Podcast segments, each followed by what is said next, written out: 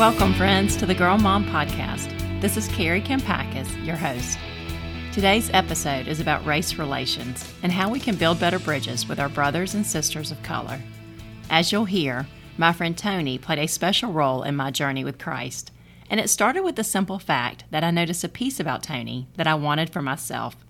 Tony is a prayer warrior and a woman of deep faith, and it shows in the way that she lives her life. On top of this, Tony is delightful and fun, and I'm honored she's agreed to come on to the Girl Mom podcast. Tony has three daughters herself, so she has a lot of wisdom to share on that front too. Thanks for tuning in to this special episode and enjoy the show. So, recently I filled out a podcast interview questionnaire where they asked me to name a few turning points in my faith journey that deepened my relationship with God. Out of the blue, I remembered an old friend named Tony Vines. Tony and I actually met about 17 years ago when I took pictures of our family, and in the years that followed, we sometimes would run into each other at the gym.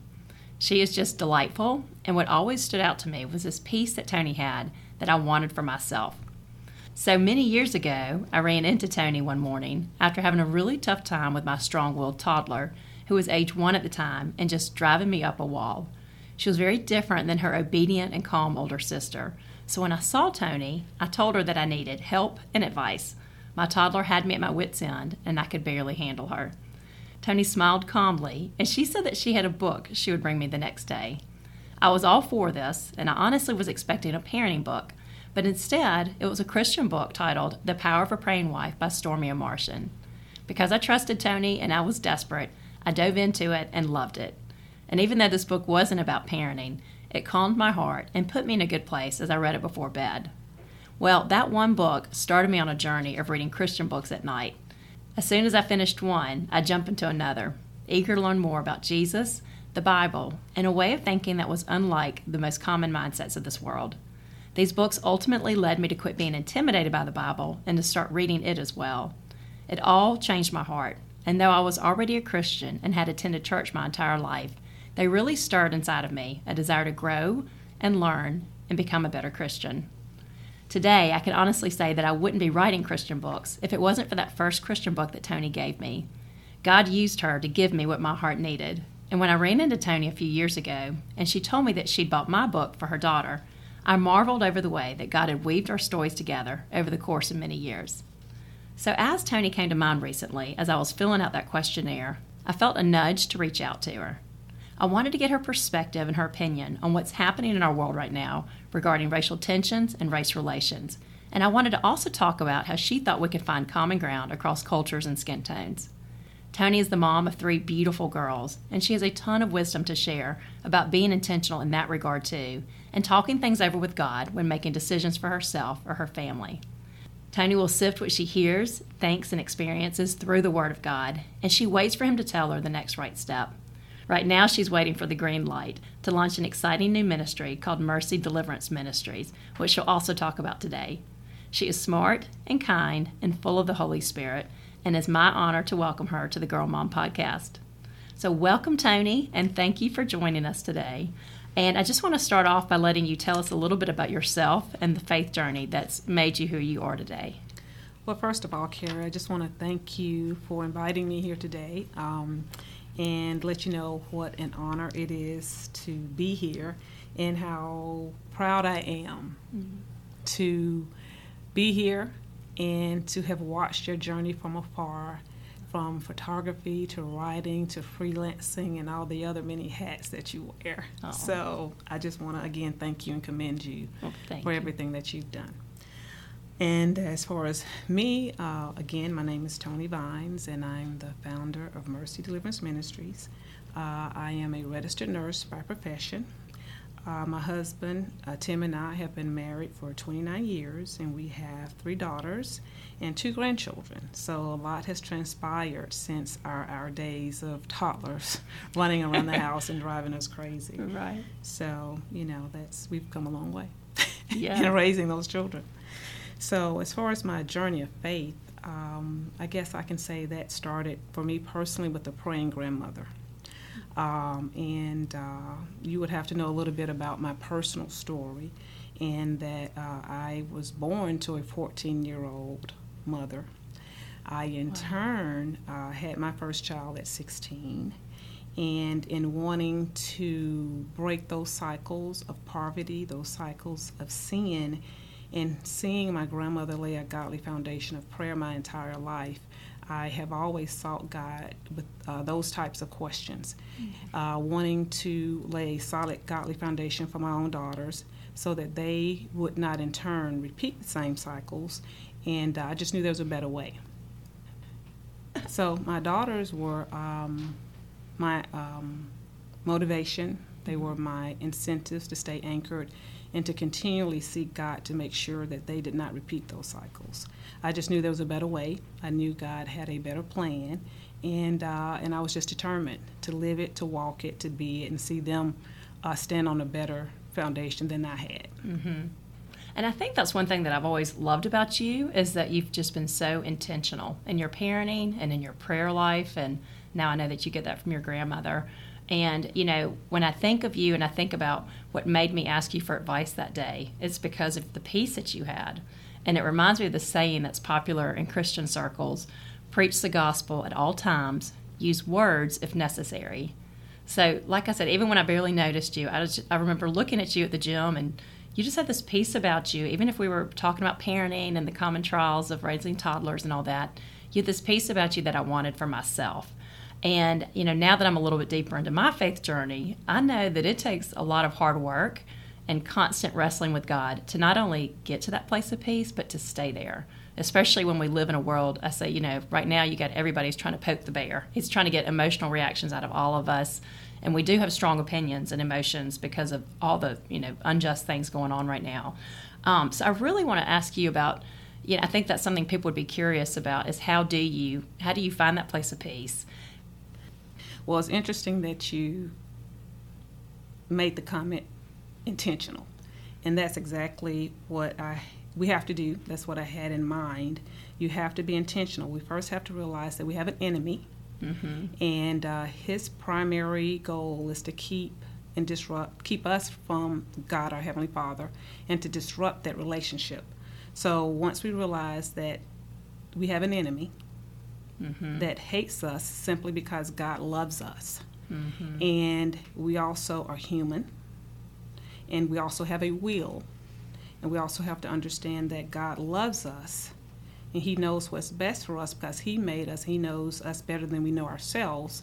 Right. And once we understand that sovereignty and that love, then we can submit to what He ultimately wants for us and walk in that. So, being intentional in regards to um, taking everything to God in prayer. I have often heard people tell me, You pray about everything. And it took me a long time to get there. Mm-hmm. But just after coming out of the background that I came out of, after making my own mistakes, trying to do it myself, mm-hmm. I just know every thought, every decision, every emotion, everything has to be taken back to the Lord. Mm-hmm. What do you say about this? From where are we going on vacation to what should we be doing, having for dinner? And if you've spent that time with God, you know that your heart is in the right place, your mind is in the right place, and He's going to lead and guide you. So first, is like you said, being intentional, intentional, mm-hmm. asking God, taking absolutely everything to Him in prayer. The Word tells us to take every thought captive to make it obey Christ. So he wants to be a part of our every thought. Mm-hmm. So it's not I'm making it through the day, I'm making it through the hour, I'm trying to make it through this next thought. We are one thought away from sin. Oh, that's good. Yeah. So yes, it's true. thought to thought. Right. Our thoughts. Mm-hmm. And just mm-hmm. asking God, Holy Spirit, to control my mind, control my thoughts. So being intentional, taking everything, every thought to God in prayer, mm-hmm. and asking God to make us aware of what we're thinking about. Mm-hmm. That's the first thing. Every thought that we have is doesn't come from us. The enemy is constantly throwing things at our minds. Mm-hmm. The battlefield is our mind. And then the next thing is learning how to say no. Being intentional about God, what do you want from me? What am I called to do? Mm-hmm. Releasing false responsibilities. Some things are not even our responsibility. There are some things that God wants us to do, but we can't do them because we're so burdened over, um, burdened with things that we want to do or we feel obligated, mm-hmm. just those false sense of resp- false sense of responsibility. So learning how to say no, having margins in our lives, and have, setting godly boundaries and est- setting them, establishing them, and maintaining godly boundaries. And uh, we are so afraid of people and what people are going to think, and we want that approval of people so much that we do harm to ourselves in our own relationship.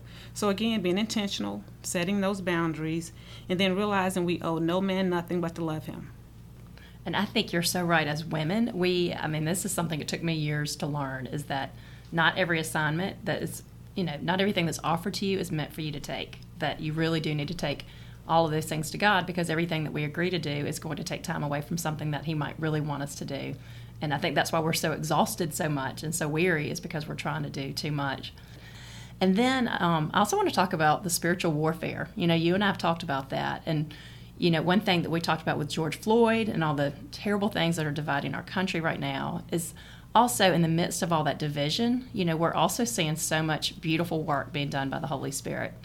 And in one of our recent conversations, you shared something that really has stuck with me and I keep replaying in my mind but you said only God could put the same feeling in all of us. That, you know, why is it our hearts are so convicted right now and there are so many of us united in this desire for change when there have been previous events, but it just, the movement has not caught on like it has right now?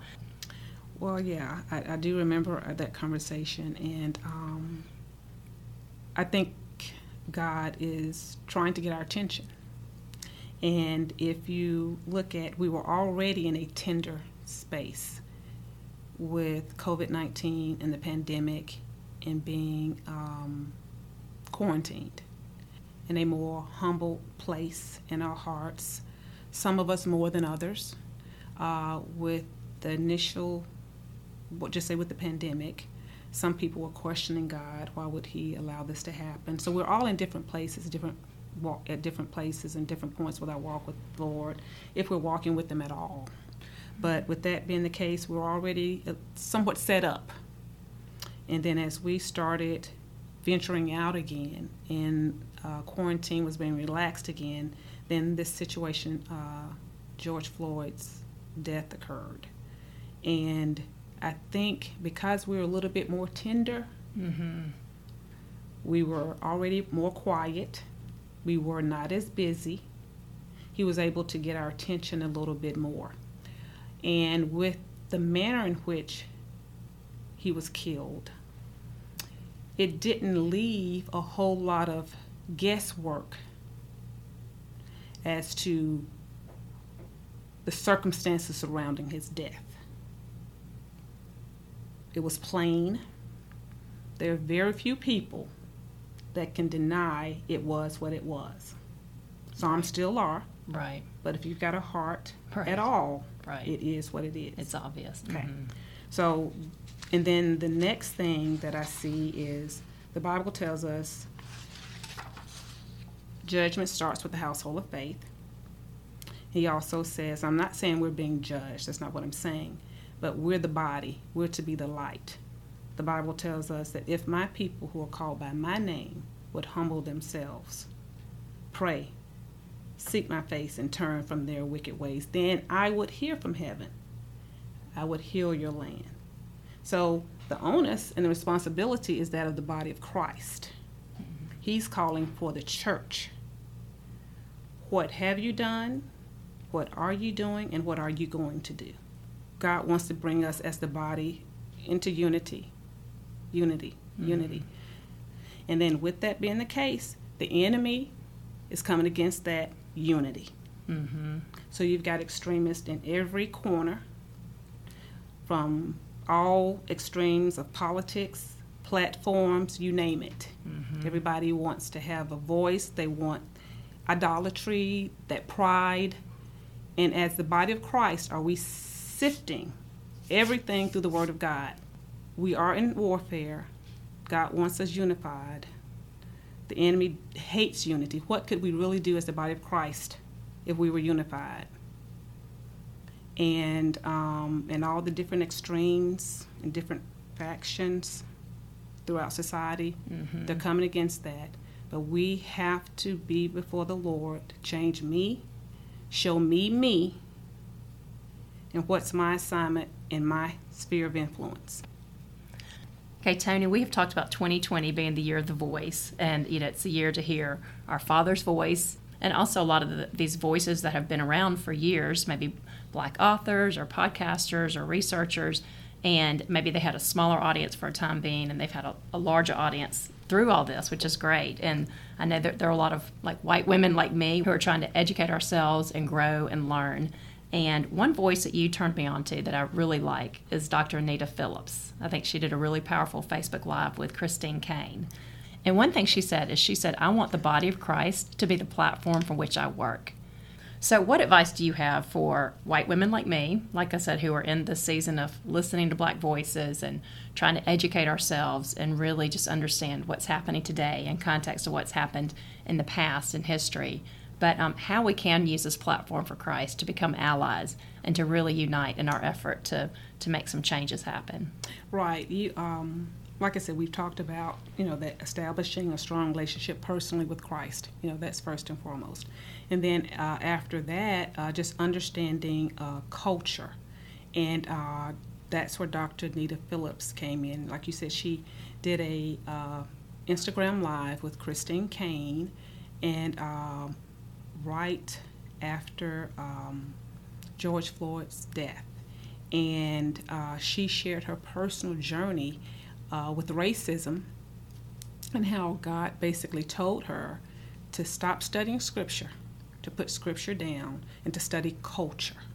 Oh, interesting. And in Oh, that okay. Facebook Live, she lays out um, a, Europe, a Western European culture, I mean, worldview versus a Western um, Aruba worldview that has basically been passed down through the white Caucasian community and the black African American community. And God had her, and she's a therapist, a licensed therapist, and um, God had her in her own personal situation dealing with racism to go, no, it's not about scripture right now. You need to understand the cultural backgrounds and their worldview as to how they view life. And once you see that difference, you can understand how they look at the world differently. And uh, to make it a long story short, basically, uh, Western European culture, and she gives definite examples and research, uh, basically looks at the world from an uh, authoritative, individualistic viewpoint, from a God that's far off and removed, from an authoritative, an authoritative uh, viewpoint in which authority must be revered and uh, respected, compared to a more African worldview where God is relational, communal, community, near, and it's more of a group view, community view. And God is not so much punitive as He is relational. And you take these two worldviews and they clash when it comes to certain issues and how they view life and view mm-hmm. authority. So, in regards to what can not just Caucasian women do, what can we all do as the body of Christ? What can we all do as humans, not just the body of Christ? What can we all do as humans is to, again, know who we are in Christ and then listen to not respond, but listen with the heart and empathy to understand Right. and uh, knowing that the Bible tells us, He told the children of Israel, remember where I brought you from. He didn't tell us to forget the past. We need to understand our history, our human history. is His story. Mm-hmm. History is His, God's Christ story. So, how can we negate any part of it? Right. So, we have to remember the past mm-hmm. so we cannot repeat it and know where we're going in the future. That's biblical. So when people tell us, no, that was in the past, can we get over slavery? Well, we need to understand what happened, why it happened. And again, the problem is multifaceted. Uh, you know, as the African American community, there are some things that we have to do and own. And as African American people, you know, we, we, we've got to take ownership of some things for ourselves. And again, not just point the finger at somebody else. But those things, but we, if we all take responsibility for what's our responsibility, we'll move forward. That is so key. I think you just summed it up there. Mm-hmm. And that reminds me of a, a, saying that a friend of mine who was in AA, they have the best sayings in AA, but she once told me that um, she was going through some stuff and, you know, her husband was mad at her. She's like, I can't worry about about his stuff. Like she's like, that's his side of the street. I've got to sweep my side of the street. Mm-hmm. And that's what they teach them. And mm-hmm. I was mm-hmm. like, that's just good life lesson mm-hmm. that just we've got to all sweep our side of the street, the things that we're responsible for the things that we need to take ownership of, whether it's a mistake or a decision or a choice. You know, right. just take responsibility mm-hmm. for our side of the street mm-hmm. and get it right. And right. if everybody's doing that, we're going to move, move, forward. forward. We're going to mm-hmm. move forward. And so, uh, but like I said, the problem is multi- multifaceted. There's a spiritual aspect of it. Uh, racism is rooted and grounded in fear. Hatred is rooted and grounded in fear. And when you have racial issues that come up or thoughts come up, then you got to stop and go, okay, Lord, what am I afraid of here? Mm-hmm. and getting that's that hard work. Take time to get quiet before the Lord, acknowledge it, and go, okay, what am I afraid of here? I'm afraid of something, or I'm a believing a lie. False evidence appearing real. The real, that's fear. False evidence appearing real. So I'm a believing a lie on the line somewhere, and I'm walking in fear. And if we would learn to just, Holy Spirit, convict me and show me when those things come up and acknowledge them in that moment, it's a split second couple of seconds, a quick prayer between you and the Father. Nobody even knows you've had that thought. Nobody even knows you've had that prayer but you and the Holy Spirit. So let's switch gears now and talk about a big dream that God put on your heart several years ago. You are about to launch a new ministry here in Birmingham called Mercy Deliverance Ministries. And I just think it has the most brilliant mission to bring fresh produce to low income communities in both Birmingham and Hawaii. Is that right? Yes. Okay. Yes, yes, And my understanding, and you can correct me on this, but my understanding is that basically what you're going to do is refurbish old school buses and paint them white and then create it's almost like a, a grocery store on wheels that's just packed with healthy food selections and then visit these areas that may not have access to fresh food or even grocery stores. So tell us a little bit about this ministry. I just I think it's so smart, and I can't believe nobody's doing it already. But um, also tell us about how your background as a nurse helped inspire this vision. Well, actually, uh, you are right. God just spoke to my heart years ago when the girls were little, and He's just start piecing things together. And uh, He basically told me I had a passion for deliverance, and He kind of confirmed I had a gift of mercy, and mercy is being able to walk alongside of people during a hard time until God kind of delivers them and, and you know, gives them some peace and delivers them and relieves their burdens. So, you know, He had given me, uh, spoke several things to my heart, and at the time I didn't realize what they were. And uh, it wasn't until about a year and a half ago that He told me, and He had me write things down in prayer. I'd write all these things down in prayer, and then about a year and a half ago, he told me to go find those folders and things and um, journals that I had and to start praying over them again. So, out of that prayer, he kind of gave definition to what is now Mercy Deliverance Ministries, and um, and along every, with every step of obedience, he's given me more and more clarity. Uh, from you know medical mobile clinics to uh, mobile grocery stores and that type thing. So there are you know other people that have start to do the same type thing, but it's all the wisdom of God, and there's so much work to do. So I don't claim it's mine necessarily. It's just I'm being God is allowing me to be a part of what He's doing.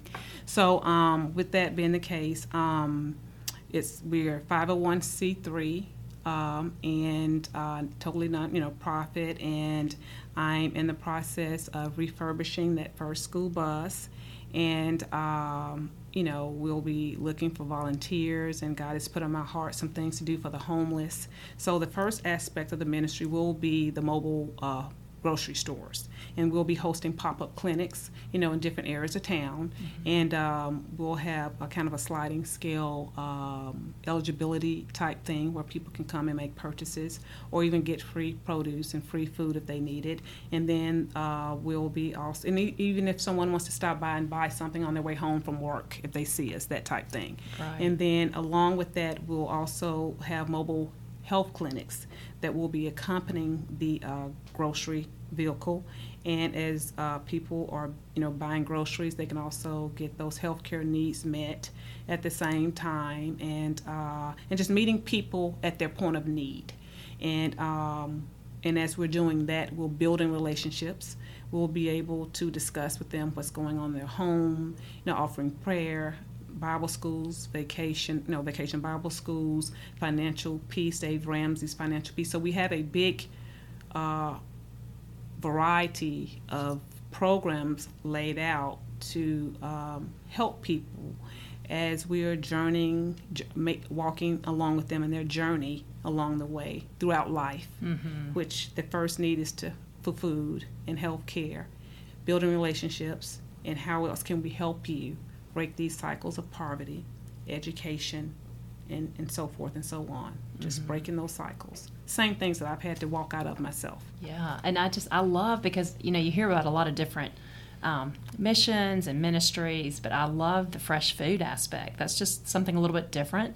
But I mean, I, I think the timing is so good too because we live in an age of this the clean food movement and people are so much more aware of what they're eating but that's not always the case in a low income area where you're just trying to survive. Like i said they might not have access to this fresh food but you know as we all know what we eat influences how we feel and how we think. I mean i like junk food as much as anybody else but you know that sugar high and the crash it's real. It's everything. it's everything and just you know when you're not when we're not eating well not taking care of our bodies it's hard to be in our peak condition to really you know to be to be the people that god wants us to be and so really just taking care of people at that most basic level just Basic. starting from the inside out not only with their spiritual life but also just their physical needs Right. i think it's such a great ministry It is. Uh, you know, there are um, so many areas within Birmingham itself that are classified as food deserts that they don't have a grocery store within a mile. wow And there are lots of issues and reasons behind that. And it, there's a whole historic story behind so much of that. But they have created what we call food deserts today, and where people's primary source of, uh, or where people's primary uh, means to purchase food is from a convenience store, which is packaged processed food and then which further contributes to the high incidence of diabetes, heart disease, stroke, where Alabama ranks in the top 10 in the nation always. So, in order to uh, lower those incidents of disease, we have to address food, education, and how to properly prepare those foods. But forget preparing if you don't have access. Right. Right. What good is it? Right. So again you're right meeting people at their basic need and that's what jesus did for us you know Mhm. and so you've got to show me jesus before you can tell me jesus that's good so Well, tell me, I know that there will be businesses and individuals and churches who want to get involved, either from a financial standpoint or a volunteer standpoint. What is the best way for somebody to, to get involved and to find out more? well the website is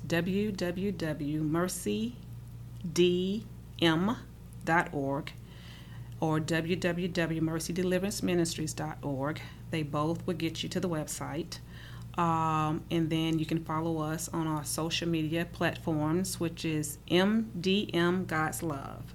And that's uh, MDM God's Love, Facebook, Instagram, and Twitter. And uh, we're still building right now. So, in that process, you can um, go to the website, learn more about my story, how the uh, ministry came about, learn about some of our initiatives. We'll have, we already have some blogs up, and this will be one of them and uh, just learn more about us and follow the story as we're building. Follow us as we're building. So we've done a few videos about the uh, purchase of the bus, and and we'll continue to document that on that journey as it's being built.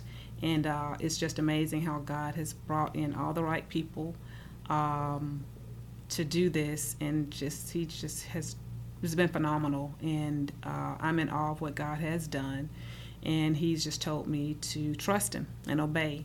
And this is completely out of the blue for me, completely out of left field, but um, this is where he's starting with us, and uh, we're we're crazy enough to believe God and trust God and obey Him. Okay, well, last thing, Tony, you recently shared also with me a prayer that I love, and I wrote it down so I wouldn't forget it. Um, you said, This is something I think you pray pretty often. Lord, bring me the right people, remove the wrong people, and give me the discernment to tell the difference. That is so beautiful. And because you are a prayer warrior, would you mind ending us in a prayer today? Okay. All right, Father God, we just want to thank you um, for this time together. We want to thank you for um, the work that you have done in our hearts, the work that you are doing in our hearts, and the work that you uh, will continue to do in our hearts. I pray for everyone that is listening to this broadcast and that will ever hear this broadcast, that they would come to know you deeply as their Father. And as they become more intimately aware of you and walk in step by step by step with you, that you will grow them into the person that you've created them to be. And I pray that they will fulfill their destiny. They will fulfill the call of God for their life they will fulfill the purpose for which you created them, and that you, Father, will be glorified. And I just thank you, Lord, for um, our nation. We thank you right now for President Trump, for his leadership. We thank you that you would lead and guide all of our leaders, our police officers, uh, the African American community, the Caucasian community, the body of Christ, all people of color, all races, the human race. We thank you that you are God of all. And I thank you that you would turn our hearts to you, Lord God. I pray that we, who are your people, we who are called by your name, I pray that we would humble ourselves, that we would pray, that we would turn from our wicked ways, seek your face, and I pray, Lord, that you would have mercy and heal our land in this time. Lord, I thank you for uh, Jesus. I thank you that he is the Lion of Judah and that he is coming back this time with all power. And I thank you, Lord, that you are preparing us. I pray that you would uh, tenderize our hearts and that you would give us eyes to see, ears to hear, and a heart to turn to you and be healed, to be whole, and that as the bride of Christ, that you are making us without spot, without blemish that we will show forth your glory for such a time as this. So we thank you, Lord, as you're preparing us to pave the way for the King of Glory to come back. And I thank you that you're preparing us to reap the harvest of souls for this end time, Lord. And we thank you that we will yield to you, we will humble ourselves, we will lay down what we think, what we want, what we feel, and we would surrender ourselves to you, your holy hand. We would surrender ourselves to your refiner's fire and that you would purge us and make us like you, Lord. So we thank you. We give you the glory. We give you the honor and the praise. In Jesus' name, amen. Amen. Thank you so much, Tony. No. You're awesome. Thank you. Thank you again for having me. Thank you. Well, you're just an amazing person and so much wisdom, and I, um, I just can't wait to see what else God will continue doing through you. Well, thank you, and same here. Likewise, you. congratulations on your upcoming book release. Thank you. Yes. Wouldn't be wouldn't happen without you. that one moment from many oh, years wow. ago. It's crazy. I know. Right. Okay. Well, thank you. Thank you. It's been fun. I know. For me too. Friends, thank you for tuning in today and sharing your time with us. If you enjoyed the show, please subscribe on iTunes or wherever you listen and leave a ratings or review to help others find the podcast. Also, I have a new book about raising teenagers that will release on August 18th. It's called Love Her Well 10 Ways to Find Joy and Connection with Your Teenage Daughter and it's been getting fantastic early buzz. You can pre order it now online and then submit your receipt to receive pre order incentives that can help you empower and pray for your teenager. You can find all of the links in today's show notes.